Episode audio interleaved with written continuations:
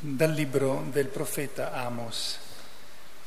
In quei giorni Amasia, sacerdote di Bethel, disse ad Amos, Vattene veggente, ritirati nella terra di Giuda, là mangerai il tuo pane là potrai profetizzare, ma a Bethel non profetizzare più, perché questo è il santuario del re ed è il tempio del regno.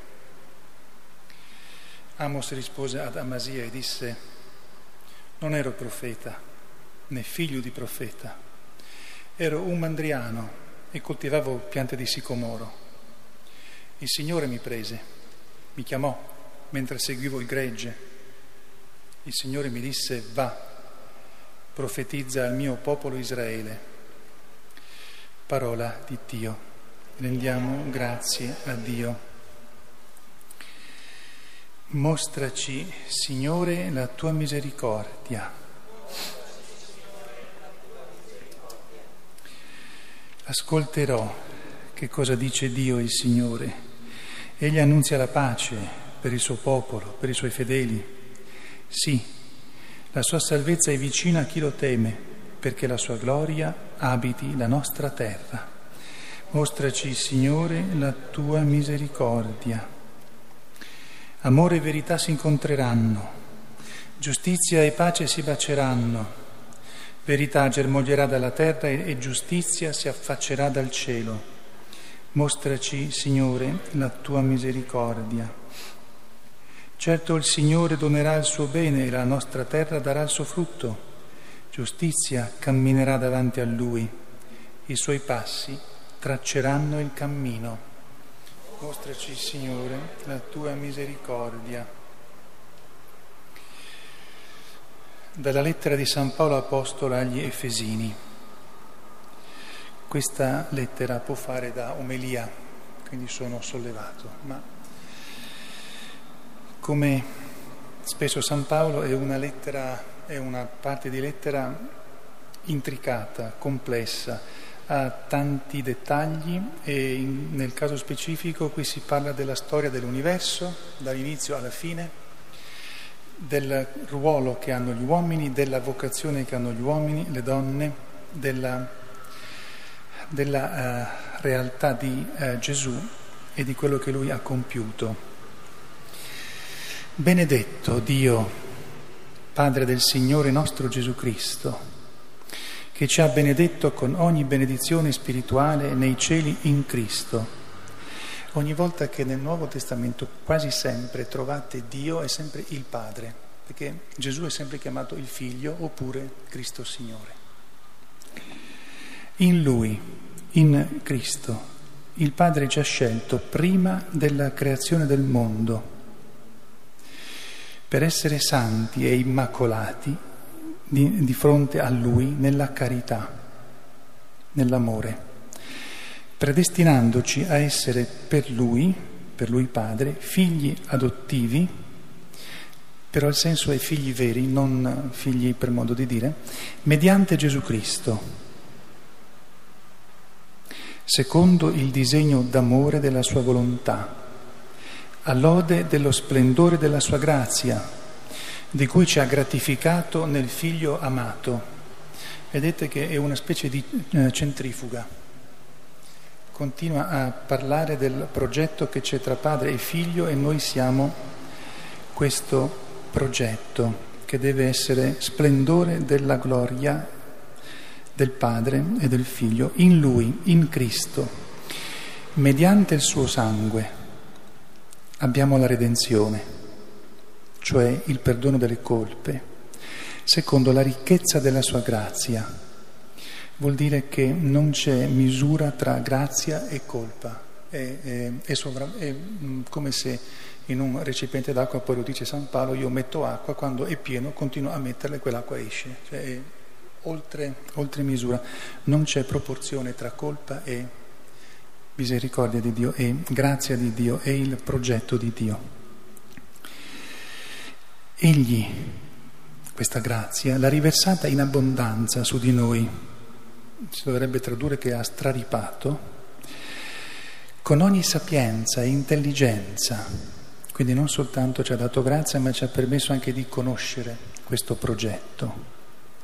facendoci conoscere il mistero della sua volontà, secondo la benevolenza che in lui, in Cristo, si era proposto per il governo della pienezza dei tempi, ricondurre al Cristo, unico capo, tutte le cose, quelle nei cieli e quelle sulla terra. In Lui, in Cristo, siamo stati fatti anche eredi, predestinati secondo il progetto di colui che tutto opera secondo la sua volontà. Siamo stati dunque predestinati a essere lode della sua gloria. Noi, che già prima abbiamo sperato nel, nel Cristo, ma in Lui anche voi, dopo aver ascoltato la parola della verità, cioè il Vangelo della vostra salvezza, e dopo avere in esso creduto, avete ricevuto il sigillo dello Spirito Santo che era stato promesso agli, dagli antichi profeti, il quale, Spirito Santo, è caparra della nostra eredità, in attesa della completa redenzione di coloro che Dio Padre si è acquistato attraverso il sangue di Cristo a lode della sua gloria parola di Dio.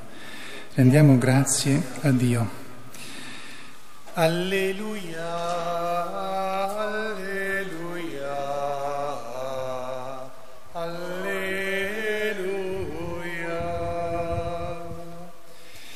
Padre del Signore nostro Gesù Cristo illumini gli occhi del nostro cuore per farci comprendere a quale speranza ci ha chiamato. Alleluia, alleluia,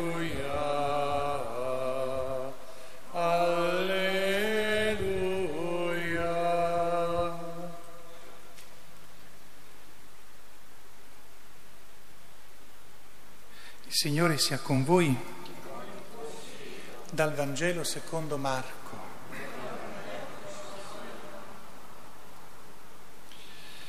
In quel tempo Gesù chiamò a sé i dodici e prese a mandarli a due a due e dava loro potere sugli spiriti impuri e ordinò loro di non prendere per il viaggio nient'altro che un bastone, né pane, né sacca, né denaro nella cintura, ma di calzare sandali e di non portare due tuniche.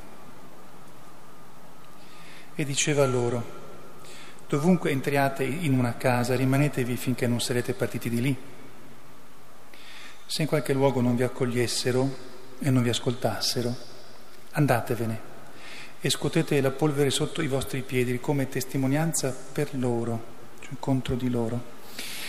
Ed essi partiti proclamarono che la gente si convertisse, scacciavano molti demoni, ungevano con olio molti infermi e li guarivano. Parola del Signore. Lode a te, Cristo.